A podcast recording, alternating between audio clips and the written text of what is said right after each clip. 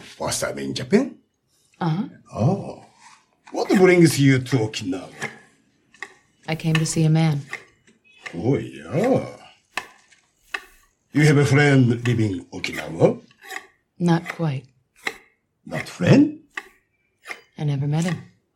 Never. Who is he? May I ask? Hattori Hanzo.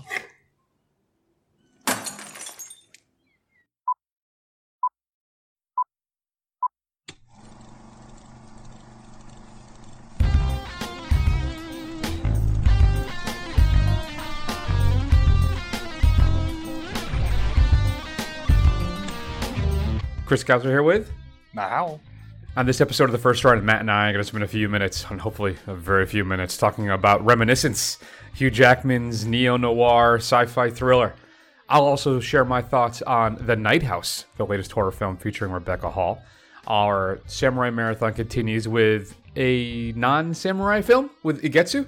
And then finally, Matt and I will share our five favorite flashbacks in a movie. Oh, and I guess we'll also spend a few minutes, Matt, and talk about the uh, Spider Man No Way Home trailer as well. Lots to get to, folks.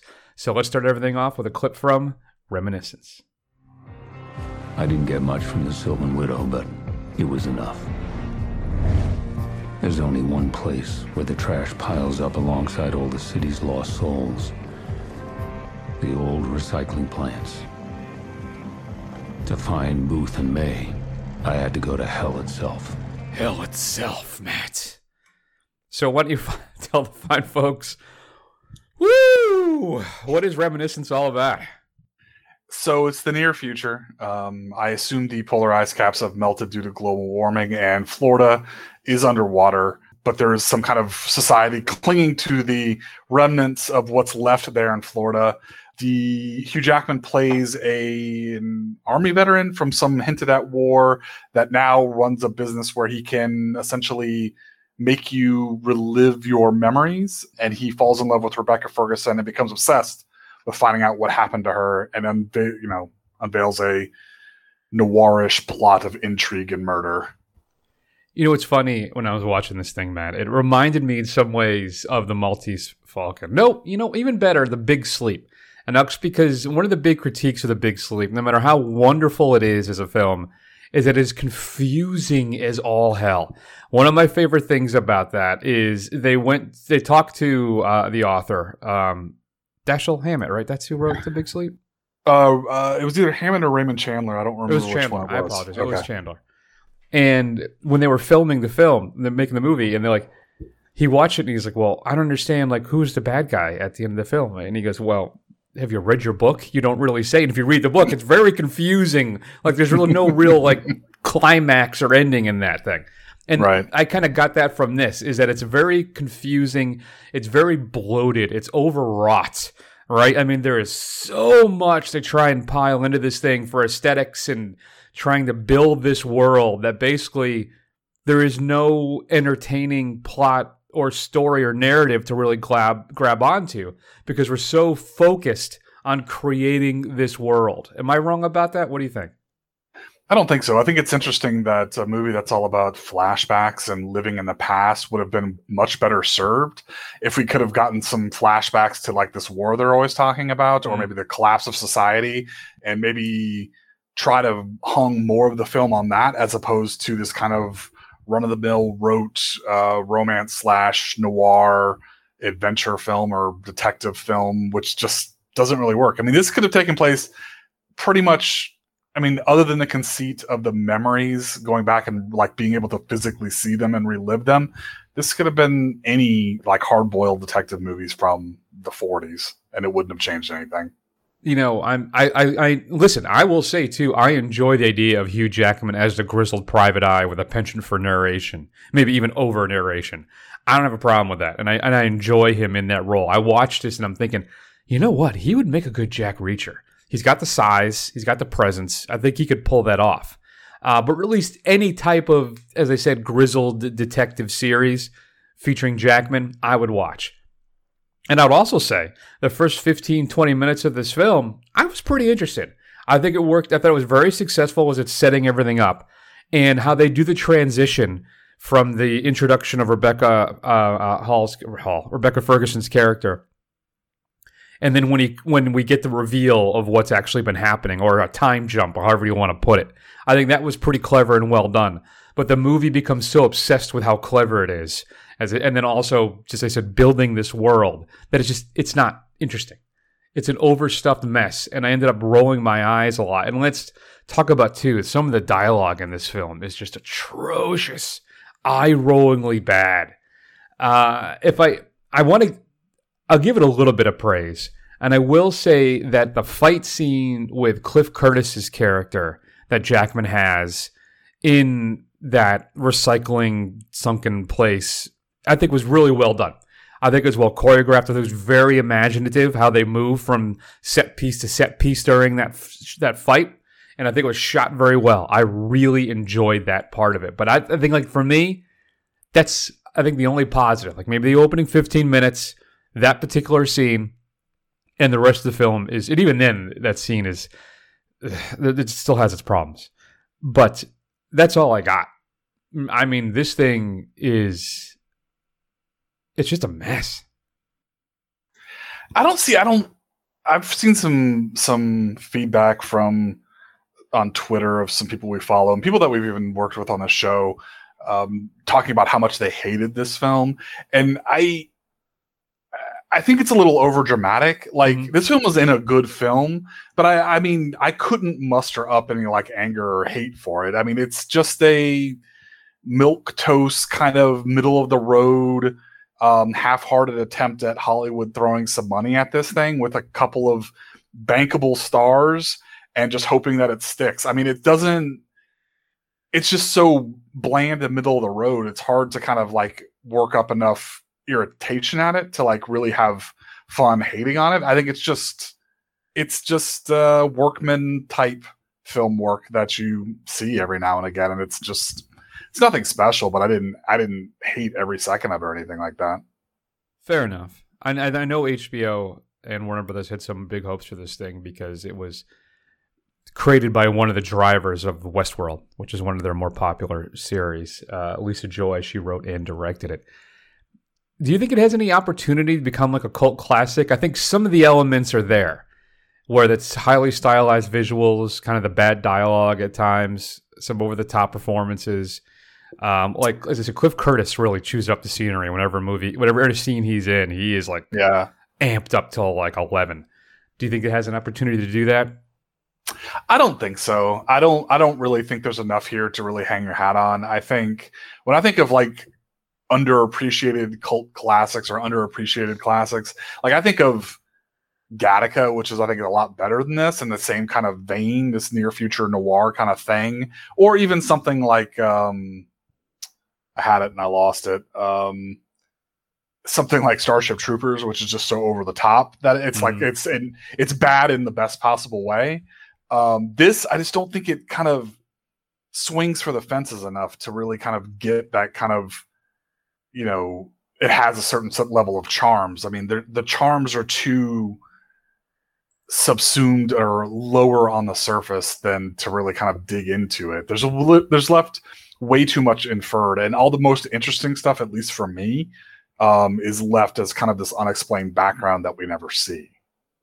Like what? Do you have anything in particular that spikes out for you? Well, just like what I mentioned before, I'd be more curious as to what what is this war they're talking about? Is it like they talk about people trying to escape over the border. Which border are they trying to get to Canada? Are they going to Mexico? Like what they're talking about the war in the Gulf, and I keep thinking this is a war like in the Gulf of Mexico kind of thing, right? Yeah. I mean, the implication that it's you know um, somewhere in the Middle East, but you know that's obviously what they're talking about, and there's more there and I wouldn't doubt if Lisa Joy came up with a whole treatment of what actually the history of this thing was and what happened and what the the collapse of society was was all about. And that seems way more interesting than this kind of milk toast, uh, you know, detective story. So I kind of wish she had given me more of that. Well, that's interesting because one of the things I was thinking about when I watched this was would this work better as a series where you could really dive into that stuff? yeah, I think it would work a hell of a lot better. I mean, if they had made this Westworld Part Two, Reminiscence, the show starring Hugh Jackman, and there's a lot of regulars from Westworld in this. Um, I think that could have worked a lot better because they could have allowed the stuff to breathe. Yeah, you could really expand the narrative more, as you said, get into the war stuff, get into the lives of the people living behind the wall or outside of it, dealing with the catastrophic climate issues. Mhm. Yeah, yeah, no, that's interesting. Y- y- You're right. I think that might this is a could have been a better opportunity for this if it had been billed or created as a ten episode series at the least, if not a continuing one. Fair enough. So, what'd you end up giving Reminiscence then? I I give it a C. I mean, I can't. It's it's competent. It's it's not great by any means, and I don't think I'll ever revisit it again. But it's not so so bad that I can get at, get angry at it. I mean, um, there's something there. They just picked the wrong things to focus on, and it's just uh, it's just a little bit muddled and bland, which I guess is what a C really is, right? Hmm. I don't know if I'd say anything bland about it. I think it's aesthetically, at least, I would say there's nothing bland about the film. I think Mhm. a lot of thought went into the set design, the effects, all of that stuff. The thing really kind of jumps out at you with its world creation. But again, I think that's was the biggest, maybe the biggest problem. I ended up giving it a D plus. so Wow. yeah, I just was really disappointed by this thing. That's too bad. So Reminiscence is currently playing in theaters and is available on HBO Max for a limited time. If you had a chance to see it, shoot us an email at feedback at thefirstrun.com. Matt, I want to spend a couple minutes just quickly let you know my thoughts about The Night House. Oh, hi, Owen. So that is the husband. He took the boat out on the lake. He took a, a handgun that I didn't even know that we owned.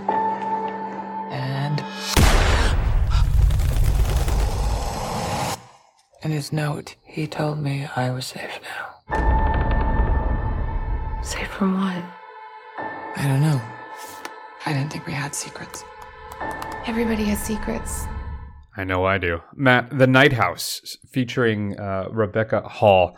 She plays a woman who has recently been widowed. Uh, her husband, as you heard in the clip, has taken his own life, but discovers that there is a mirror image of her house across this lake.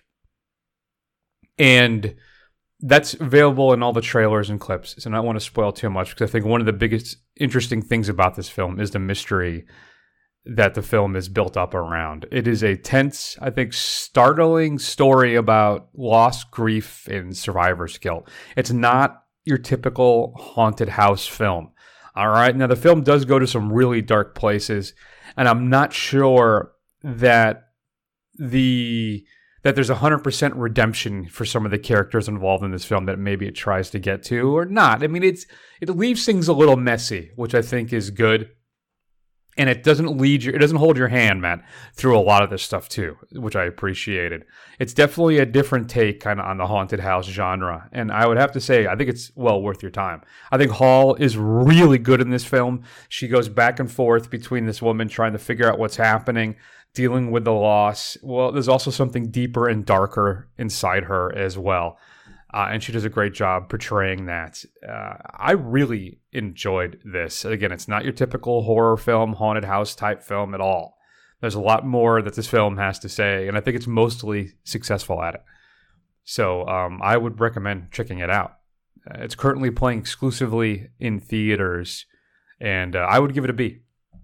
So Huh. if you get, a ch- I don't know if you'd either rush out to the theater to see it and risk your life like Mm. I did, but when it hits your streaming services, I would say definitely check it out. All right, I will check it out. So there you go. Uh, the Night House, as I said, is, cur- is currently in theaters. If you've seen it, you know the drill. Feedback at thefirstrun.com. Matt, let's go ahead and move on and talk about what's coming up on physical media this upcoming Tuesday, August 31st. Try looking into that place where you dare not look. You will find me there staring back at you. You mustn't speak! I remember your Gom Jabbar. Now you'll remember mine. I can kill with a word. and his word shall carry death eternal to those who stand against the righteous. The righteous! There is a Harkonnen among you. Give the Harkonnen a blade, and let him stand forth. If Feyd wishes, he can meet you with my blade in his hand. I wish it.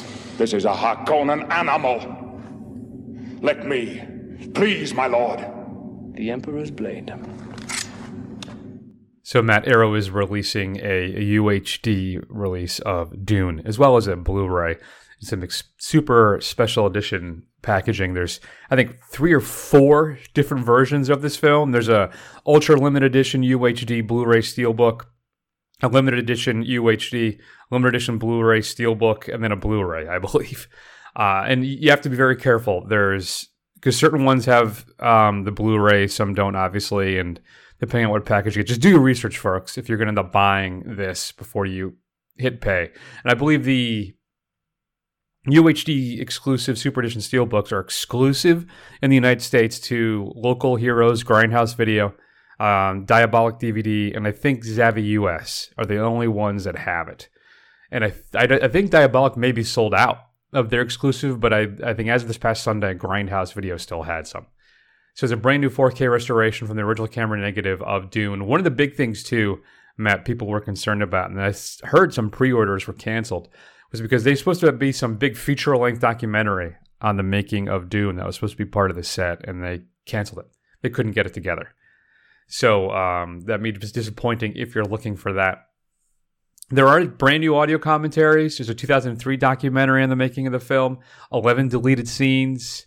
Uh, and then the special edition comes with a book with a bunch of writings and essays about Dune. Are you going to pick up the uh, UHD of the uh, David Lynch Dune?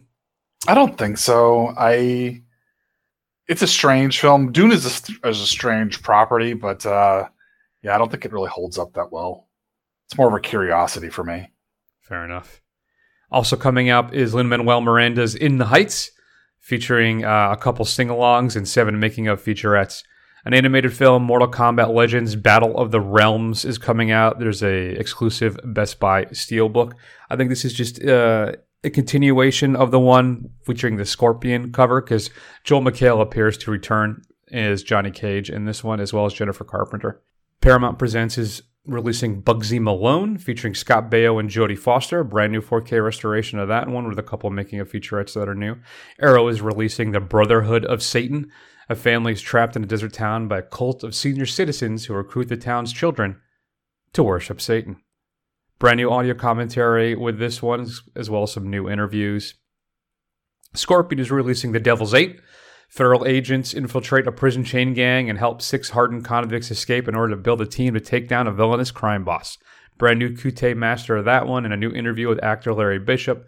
Vinegar Syndrome is releasing a slew of releases. We have Through the Fire, also known as The Gates of Hell Part 2, and Dead Awakening. Brand new 2K restoration of that one with an audio commentary, uh, interview with the co writer director, and more. Along with Fun City Editions, they're re- releasing Rancho Deluxe. 2K restoration of that one. Two drifters of a widely varying backgrounds rustle cattle and try to avoid being caught in contemporary Montana. This one features Jeffrey Bridges. Jeff Bridges is in this one, my friend. Girl School Screamers, 5,000 limited edition. Seven college girls spend the weekend in an elegant estate, which begins as a fun filled adventure but ends in a nightmare of gut wrenching terror. Brand new 2K restoration on that one. Tough Guys Don't Dance also gets a 2K restoration featuring Ryan O'Neal, Isabella Rossellini, Deborah Sunderland, and Lawrence Tierney. It's based on the novel. Norman Mailer's adapted and directed this film of mystery and murder. An alcoholic ex-con slash writer finds himself implicated in murderous plots, but can't seem to remember much. He sets out to investigate the case on his own. Terminal Island. In the wake of a Supreme Court decision to outlaw the death penalty, California passes an initiative that designates San Bruno Island as a dumping spot for first degree murder convicts, free to do what they like except leave. Brand new 4K restoration of this one, as well as some brand new interviews with the cast and crew. Auntie Lee's Meat Pies gets a 5,000 limited edition with a 4K restoration. Outside the small one cop town of Penance, California, Auntie Lee bakes her popular meat pies with the help of four nubile nieces and the ranch's blood simple handyman Larry. The source of the meat for the pies? I'll let you guess, Matt. Whatever it takes, another 5,000 piece limited edition. This film features Andrew Dice Clay and Fred Williamson. Two Los Angeles cops go undercover to investigate the distribution of steroids to wrestlers and bodybuilders. You get a brand new 4K restoration of that one. Something called Phantasm. Phantasm comes again. It's from Vinegar Syndrome. It may be an adult title. I'll let you look that one up. Also, 88 Films is releasing The Gestapo's Last Orgy from 1977. A Jewish World War II survivor revisits the ruins of a hellish concentration camp, Matt, and the memories are still vivid. How did she escape the humiliation, the tortures, and the destruction of human flesh? How did she flee from the Gestapo's last orgy? Brand new 2K restoration of that one. The film is complete and fully uncut. I know you this one you've been waiting for for a while. Agfa is releasing She Freak, also known as Asylum of the Insane. Jade is a waitress who leaves the greasy diner business for the excitement of the carnival, but quickly discovers that she despises freaks and human oddities. You get a brand new 4K restoration of that from the original 35mm camera negative, archival commentary, and a couple making of featurettes. Kino Lorber is releasing The Raven. This is the Vincent Price, Karloff, Peter Lorre film. Also releasing The Comedy of Terrors, featuring those same three actors. You get a couple uh, new audio commentaries as well. And then finally, the Vincent Price film, Last Man on Earth. This, of course, is the uh, it's a precursor to is, I Am Legend, right? Man? Or- what was it? Yeah, I think uh, I think Last Man on Earth is is one of the many films inspired by I Am Legend. So um, I Am Legend, Omega Man, this. Yeah. Kino's also releasing Love Rites. A man becomes obsessed with a lady of the night from 1987. You get a shorter director's cut of the film, as well as a short film by the director and audio commentary and a new interview. Your straight to DVD pick of the week, Matt, I'm going to go with Screwdriver.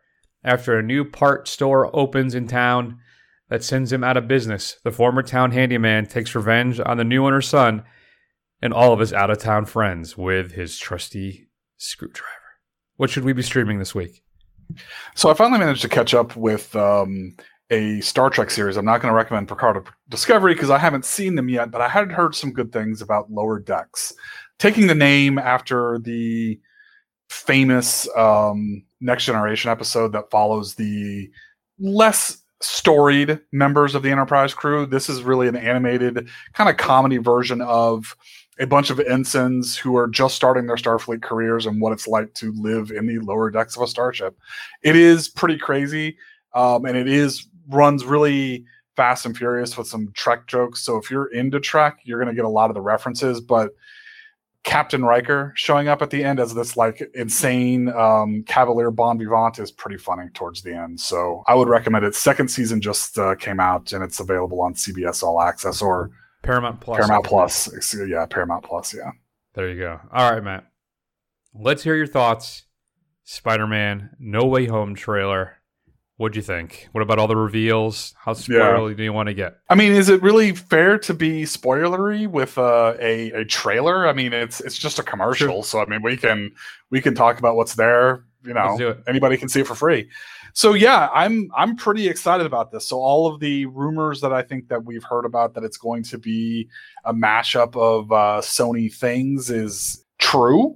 I think obviously we saw Alfred Molina's Doctor Octopus. Mhm. We saw the Pumpkin Bomb and the Willem Dafoe's Green Goblin laugh, which I found out Willem's Dafoe's name is not really Willem, it's William, which was a complete shock to me. Um, Oh, really? His actual, yeah, his real name is William. He just pronounces it Willem. And then I think that, you know, obviously there's sand and lightning, so I think we're going to get like a Sinister Six. So I think we're going to get Electro back. I think we're going to get, you know, Sandman back. Um, so it'll be interesting to see what they do. What about Lizard? He didn't, was there any Lizard? I didn't see any Lizard tops. He's the only other video villain, I should say, who wasn't represented then, right? So from what I re- read Venom. in Reddit, um, they're blink and you'll miss it, but people really kind of pouring over the frames. It looks like there you can see very briefly like a silhouette of like the lizard like leaping out at, at Spider-Man or leaping towards Spider-Man. So I think you are going to get the lizard as well. I think the only one we may not get is Venom. I don't know who the I think the current thought from what I read is that you would get Rhino in place of Venom. All right. So then that would be the six then? Yeah, yeah. The Sinister Six for the uninitiated. Yes. Which is a supervillain team up of Spider Man foes. Here's what a couple things I think. A, Did you notice that, that Pete Peter's wearing a black Spider-Man suit in one point in the Yeah, well, he's running through the. Yeah, I did notice that. Oh, I definitely noticed that as he's running through a cafeteria or something. Yeah, and not just because the new suit is black and red, like the Mhm. classic Ditko version actually Mhm. was, not blue, but black and red. And um, I think that just evolved over time, right? Because black looks kind of blue in light, and then eventually they just went with blue and red. Yeah, I think it was. I thought it was because of the limitations of the printing process, and on the newsprint, it always looked blue in those old comics, even though it was supposed to be black. Um, and then they just changed it just to make be consistent. Fair enough. But this suit is entirely black. Mhm. And uh, there's a couple things too. I'm convinced that Doc Ock is not talking to Holland's Spider Man. Yeah, that makes sense. I mean, you think that Tobey and, and Garfield are running around somewhere in that same scene or in Yes. part of that scene? Okay.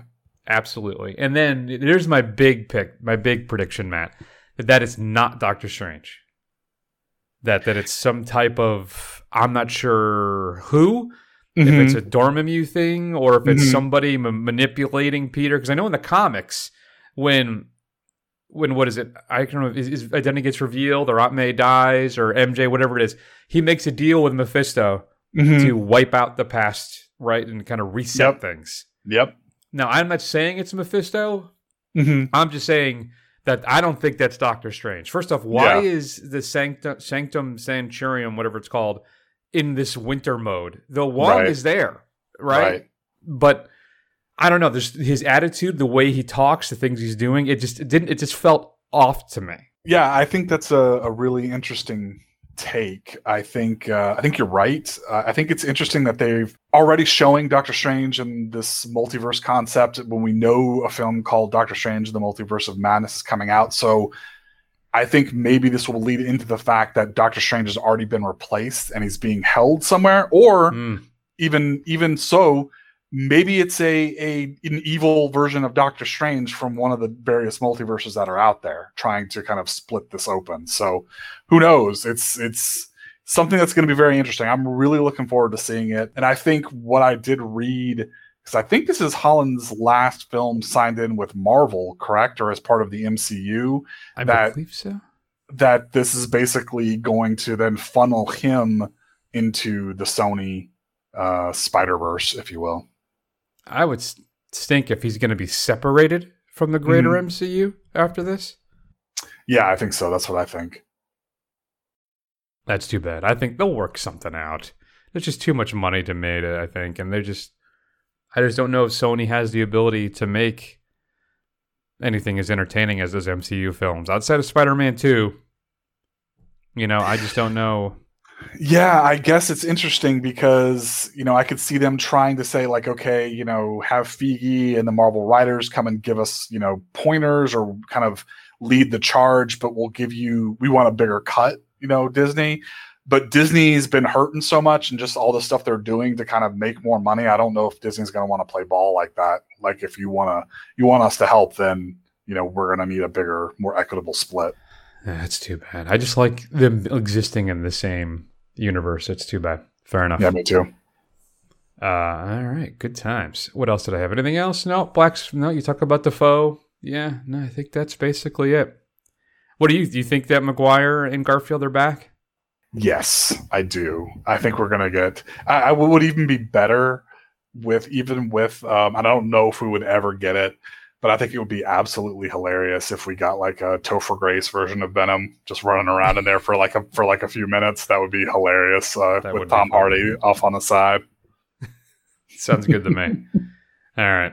What are your thoughts, folks, on the Spider Man No Way Home trailer? Shoot us an email feedback at thefirstrun.com. Matt, let's move on. We are coming close to the end of our uh, Chanbara, ooh, listen to me, film marathon. That's right, our samurai marathon continues, kinda, with the Getsu.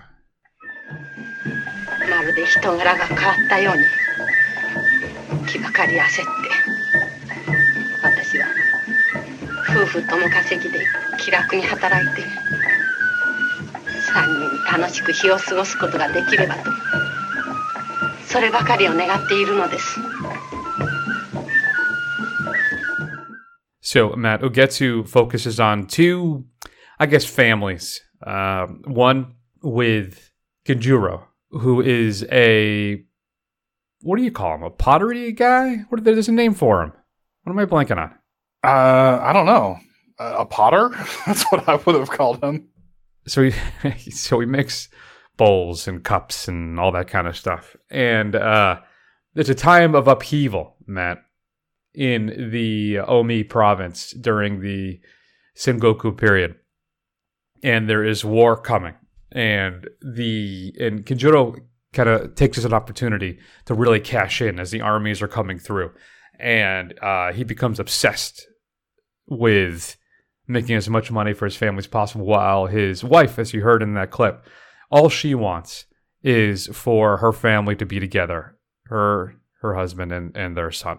Meanwhile, one of their neighbors, Tobey, is also a poor kind of farmer guy who all he wants to be is a successful samurai and bring honor to his family. Well, I would say more he just wants to be a hero and wants to be respected and not so much bring honor to his family.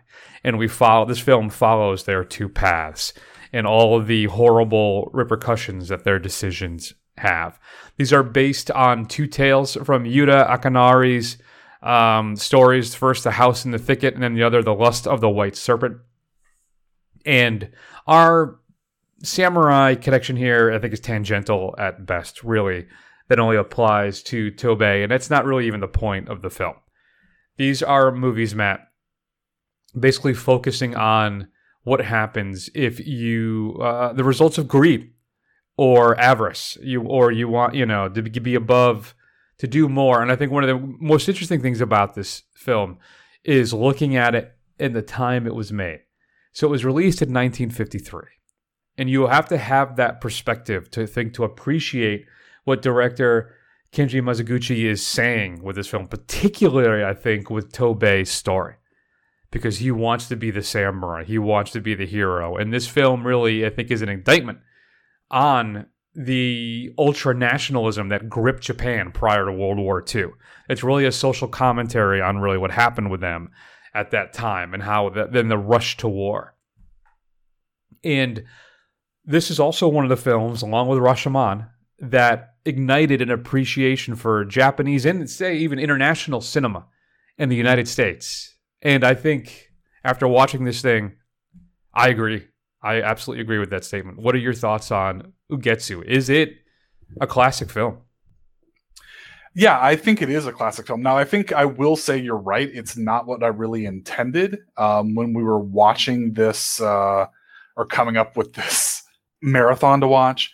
But I, I don't care. I'm glad. It, I'm glad it's slotted in. Yeah, no, I, I, I completely agree with you. I thought it was a fascinating film. Like it, I think the what was the last film that we watched? I've already forgotten it. Um, let's see, whatever that last film was. As we looked through it, um, that should just tell you. I was a little bored watching it. Like it didn't really grip my interests while I was um, sitting there watching this thing. Whereas this, even though it didn't have the kind of crazy action that we got in Shogun Assassin or Sword of Doom, I was completely riveted by this thing as I was watching yeah. it from like frame one. And I think it's interesting, as Chris uh, mentioned, this is this this type of film. They don't call it samurai films. It translates into period piece, and I think that's exactly what this is. This is more of like a period piece. It's got some ghostly fably type elements to it. And as chris said it's an indictment of where japan was um, or at least a, a, criticism of where ja- right. japan was immediately prior to this very with well within living memory. People are still digging out of this so of the events of world war ii so i think it's got a lot more depth. Um, maybe not as just crazy fun as some of the films we've watched so far but i, I had a i really really enjoyed this. First off i'm very disappointed that you just quickly dismiss the tale of Zatoichi. Right. that's fine. That's it. That's fine. I'm sorry. I I didn't. I think as we're going, it's it's a it's at the bottom of the barrel. I didn't think it was a bad film, but it's it doesn't hold a candle to what we've seen so far no, for various right. reasons. It does. You're entirely right about that. But uh, this here is just top notch classical storytelling, Matt. And it is. I mean, it's the the cast in this is universally excellent and has these wonderful little touches all the way throughout the film. Right. So, like, one of my favorite things is when, so we should say too, there's also this part ghost story, which I found absolutely riveting. And whenever the, they would enter in where the scene would change, all of a sudden you could see their breath, you know, or it would get cold in the room. Right. And it's just, I don't know. I just so many wonderful little touches in this thing. It is, it's really brilliant, especially when you put in, as Matt and I said, the context of when this film was made. It makes it that much more striking to me. And also just the ending when Genjo- when Genjuro turns home, returns home, finally, right? It's absolutely heartbreaking when we get the reveal when he gets home, you know, and it's just really fantastic stuff. And I am so glad, even though it doesn't really fit the mold of what we were going for, it it is a wonderful film. I ended up giving Ugetsu an A. Yeah, I think uh, I can't disagree with anything you're saying. I think this is one of those films that I definitely really appreciate it. It'll be something that I think of fondly, and I, I don't know how often I'll revisit it, but it is something I would consider adding to my collection on the off chance that I do want to. Um, it's not like something immediately fun that I would put on, but I'm, I'm glad we saw it, and it's I think it's I think it's an A film as well. Just that scene when Tobey is now the big hero samurai leading the the battalion or the platoon or whatever it is, the group, and they come they come across that bathhouse, I guess, and then that Mhm. reveal there. It's just oh, there are so many fantastic moments in this thing. Absolutely incredible stuff. Uh, if you have a chance to see Ugetsu, shoot us an email at feedback at thefirstrun.com. It is currently streaming on the Criterion channel, and I think it's on HBO Max as well. Yeah, it is. It is on Yeah. HBO Max as well. Yeah. You just got to go to that TCM hub and uh, you will find it. All right, Matt. So, coming up next, our five favorite flashback movies or flashbacks in a movie. I tried to choose a specific, you know, flashback in a scene, but sometimes some movies just didn't lend themselves to me being able to choose one. But my clip here is going to be from, I think, a criminally underappreciated romantic comedy starring Ryan Reynolds. Can I get 10 copies? Put them on the pile. Uh, no, they're for Arthur. I need them like 15 minutes ago, so if you wouldn't mind. You're the toilet paper guy. Wait, who's that? That's April. Yes. I am, in fact, the toilet paper guy. Feel free to call me the bagel and coffee guy, or Todd in accounting calls me Crystal, which I'm, I'm pretty sure is a girl's name. How many copies? 10, please. These? Yeah, both of those. What made you become a Bill Clinton supporter? I'm not. This is a money game. I get paid 12 an hour, which is better than babysitting, which is what I've been doing way too much of. So Ryan Reynolds stars with Isla Fisher, Abigail Breslin, Elizabeth Banks, Rachel Weisz, Kevin Kline. I mean, this thing is stacked with cast. It's uh, Adam Brooks's romantic comedy from 2008, and it's wonderful. Have you ever seen Definitely Maybe? No, I haven't. Watch it with the misses sometimes, Matt. It's very clever. It's basically that um, so Ryan Reynolds' character is separated from his wife, and he his daughter, played by Breslin, basically asks him to tell him the story of his romance, you know, and how and all that stuff. So he tells this in flashbacks, winding through, and it's a mystery as to who he's referring to as who her mother is. It's between the three women's Banks, uh, Isla Fisher, and then Weisz. And it's really sweet, very funny, and very clever. So if you haven't seen Definitely Maybe, you should definitely check it out. No maybe there. All right, Matt, why don't you start us off? What is your fifth favorite flashback movie or flashback in a movie or yeah. Yeah, so I I I try to do what you talked about. I think my I think this this list is going to be bookended by by two flashback movies, whereas the the middles are kind of scenes. So we'll just lay it out that way.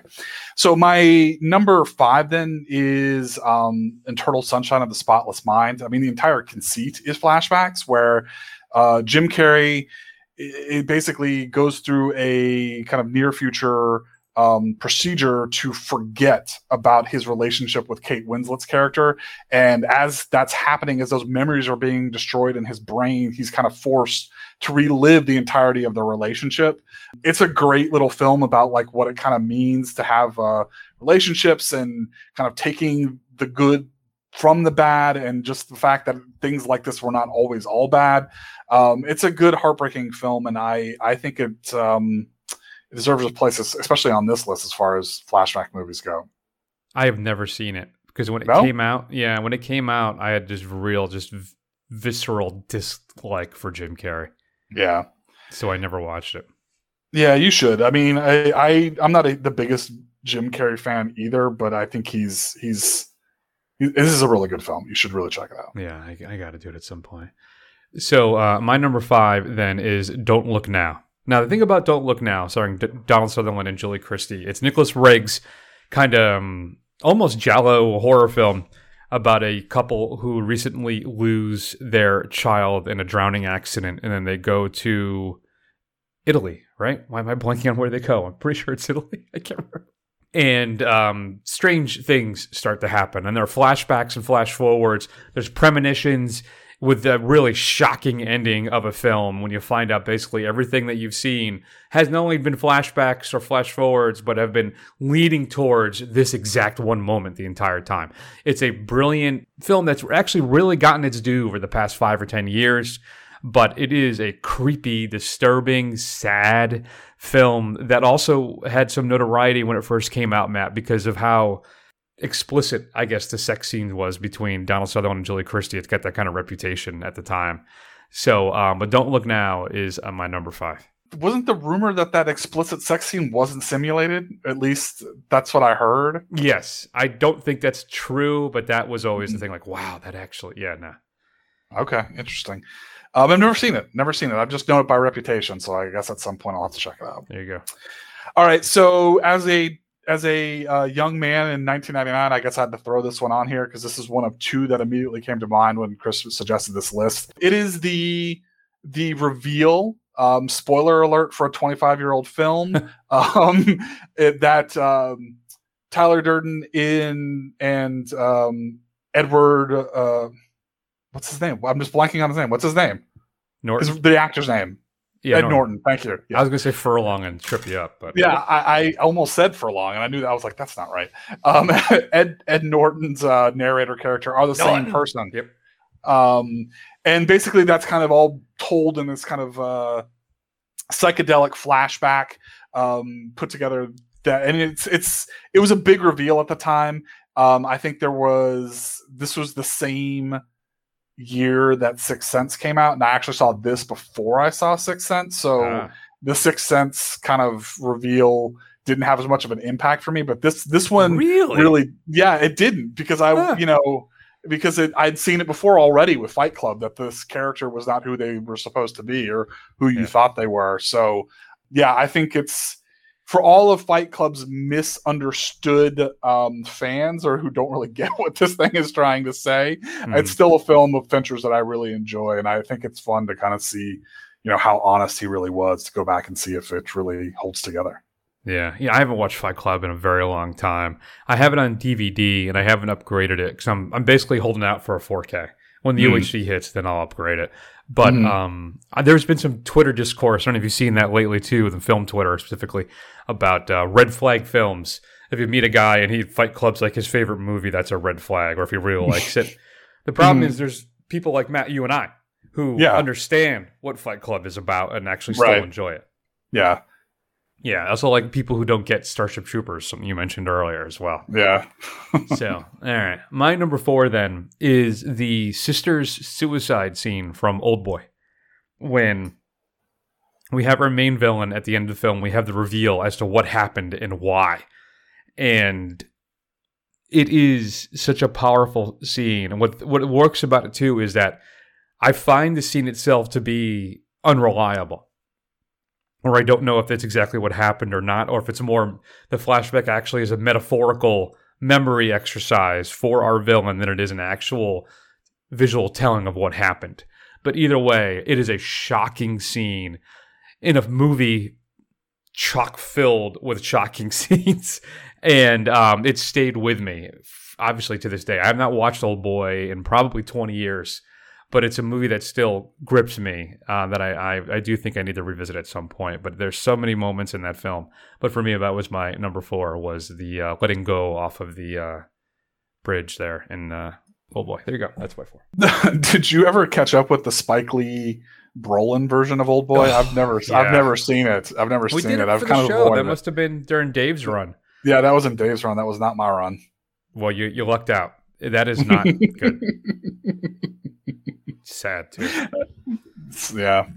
Well, I mean, there's a there's there's something to be said for those not trying to change a classic or have True. redo a classic. You know, That's true. They should have known better on some level. All right, so my number three. This film has many, many, many flashbacks in it, and it could be.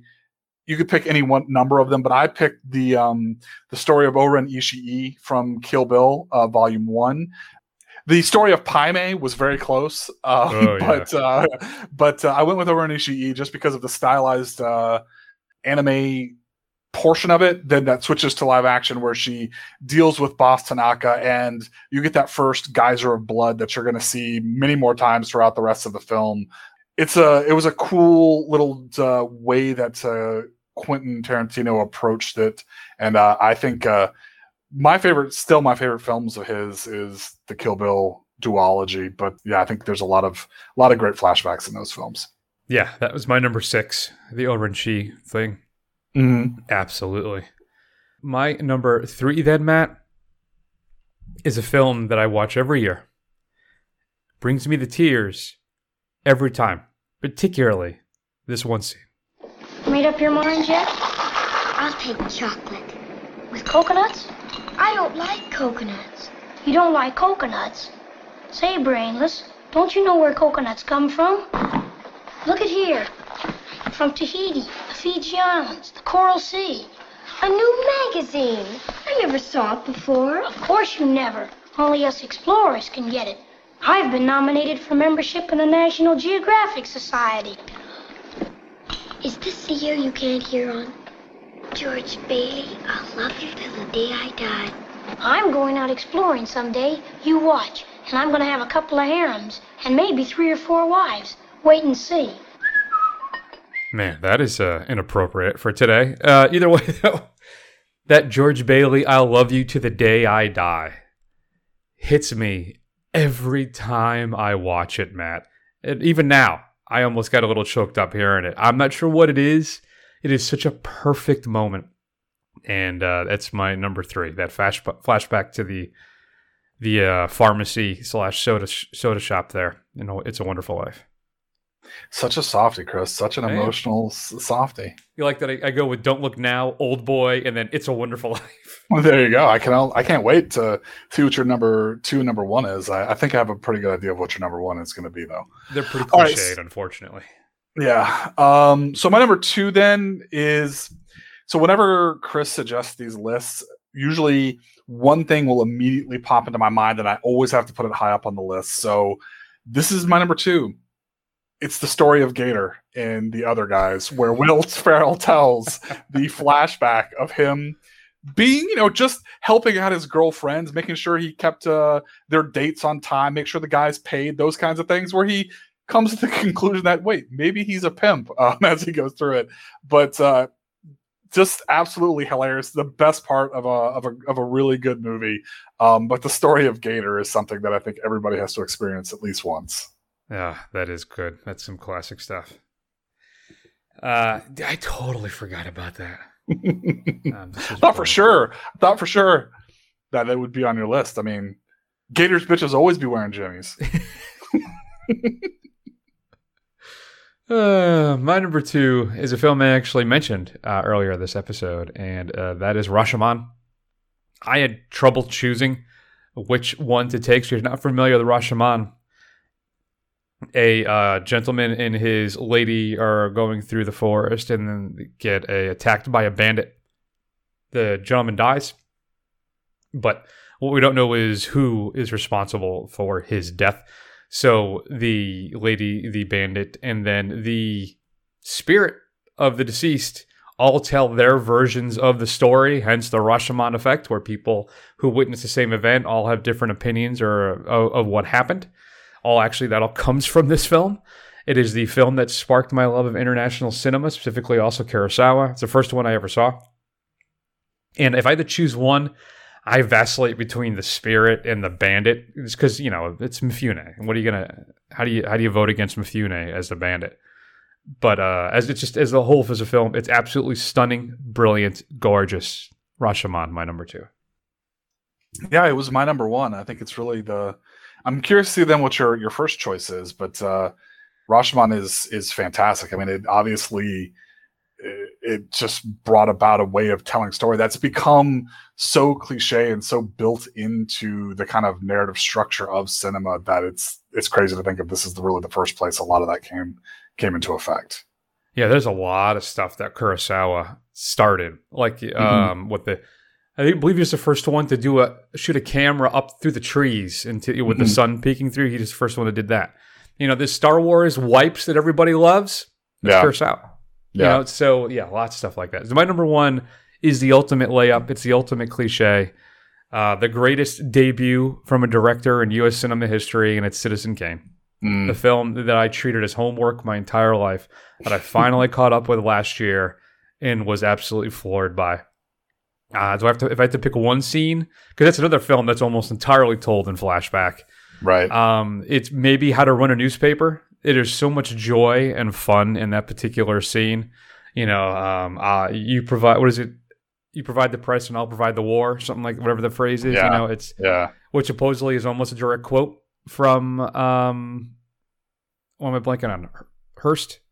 Oh, okay. Randolph Hearst, Randolph the, the film that, yeah. yeah, Ran, Ran, Ran- that the film's based off of.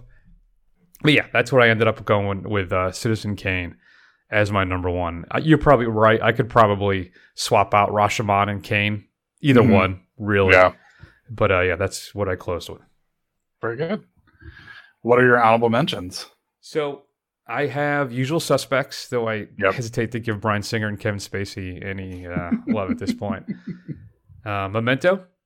Yep. Um, as the mystery slowly gets revealed of um, what happened. Uh, what else? Godfather 2, because De Niro's entire story is a flashback. Yep. The train scene in Casablanca when Ilsa Yeah. first leaves Rick behind. Um, the last Tim Burton film, Big Fish. I think the last great film, I should say, that he ever did. There's a bunch of great moments as he uh, the story is being told to uh, McGregor about his dad's life. Social Network when what, what, is, what is that scene which says, "Well, if you invented Facebook, you would have invented Facebook." Yeah. and then um, probably uh, I talked about Oh and Forrest Gump. Okay. scenes in that one as well. Yeah, I cannot stand Forrest Gump. That is just a, a film that I that I hate. I haven't watched it since I had it on VHS, so I have no idea if it holds up. I'm probably doesn't. No. Uh, the only ones I'll mention that you didn't mention, um, Marriage Story. I think there's a lot of uh, solid flashbacks in that. Ah, Um, yeah, it's a good one. Despite what you may think of uh, of uh, Casey Affleck, uh, Manchester by the Sea has some real gut punches of flashbacks, especially Mm. when you find out what actually happened um, that caused his kind of life to fall apart. That's a great one. And then two, I don't know if it's the same thing, but the flash forward from uh, Ter- Terminator. Mm, true. Not Yeah. so much the second one. Yeah. I like more the first one with the reveal, with the camera pans up to the uh, Yeah. T eight hundred exoskeleton crushing that's the skull cool. and all that stuff. Yeah, that is pretty cool. Good stuff. I guess it would have been a flashback for Reese. I mean, he was there. That's true. That's fair Yeah. enough. He was flashing back to the future. Mhm. Oh, Marty. Good times. All right. you son of a bitch, I'm in. If you what's your favorite flashback in a film, shoot us an email, feedback at the first run dot com. Matt, what are we doing next week? Because I think my our calendar is all kinds of screwed yeah, up. it's it's a little messed up. So I know we're doing Harakiri for the final um, Samurai film, and I believe I think Candyman. I mean, that comes out this this weekend. So I, Is it I- Candyman? Yeah, I think that's what I would like to do. All right. Candyman sounds good to me. Oh, I can't say it. We're oh, I've already said it twice. We're in trouble. We got to be careful. Good times. Uh, anyway, check us out YouTube, Instagram, Twitter, Facebook. Do a search for the first run. Scroll, scroll, scroll. You will find us. You can just go to TFRHQ TFR HQ at thefirstrun.com generally. Lots of stuff there. Go on up with Apple Podcasts and give us a review. It'll help other people find the show, and we will read that review on the air. And that's it. Gonna go ahead, Matt, take an extended break. Everybody go get vaccinated. Be safe, be safe, and we'll see you soon.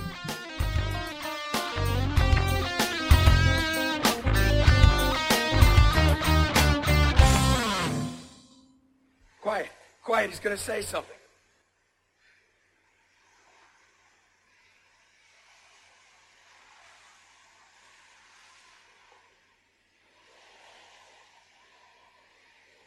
I'm pretty tired. Think I'll go home now. You could stop moving too. That'd probably be helpful. You know, I want you to feel better. I want you to feel better because you're starting to piss me off. Okay. You need this grumpiness because you're sick is not my I'm, not, problem. I'm fine. I just want to catch. I need five goddamn seconds of silence so I can remove this god awful hiss that I can hear. How'd you like? You listen to podcasts and the whole time you're like in the background. Well, there's a, an easy way I could solve that. What? Get a better mic. Well, just for you, motherfucker, I did order a better mic. It just hasn't gotten here yet. So you're welcome. I just dropped 200 bucks on a fucking mic so that you will shut the fuck up. Oh, that's nice. Now let's hurry this up, okay? I like. I could have thought of better things to spend 200 bucks on than your fucking happiness. Now let's fucking do this.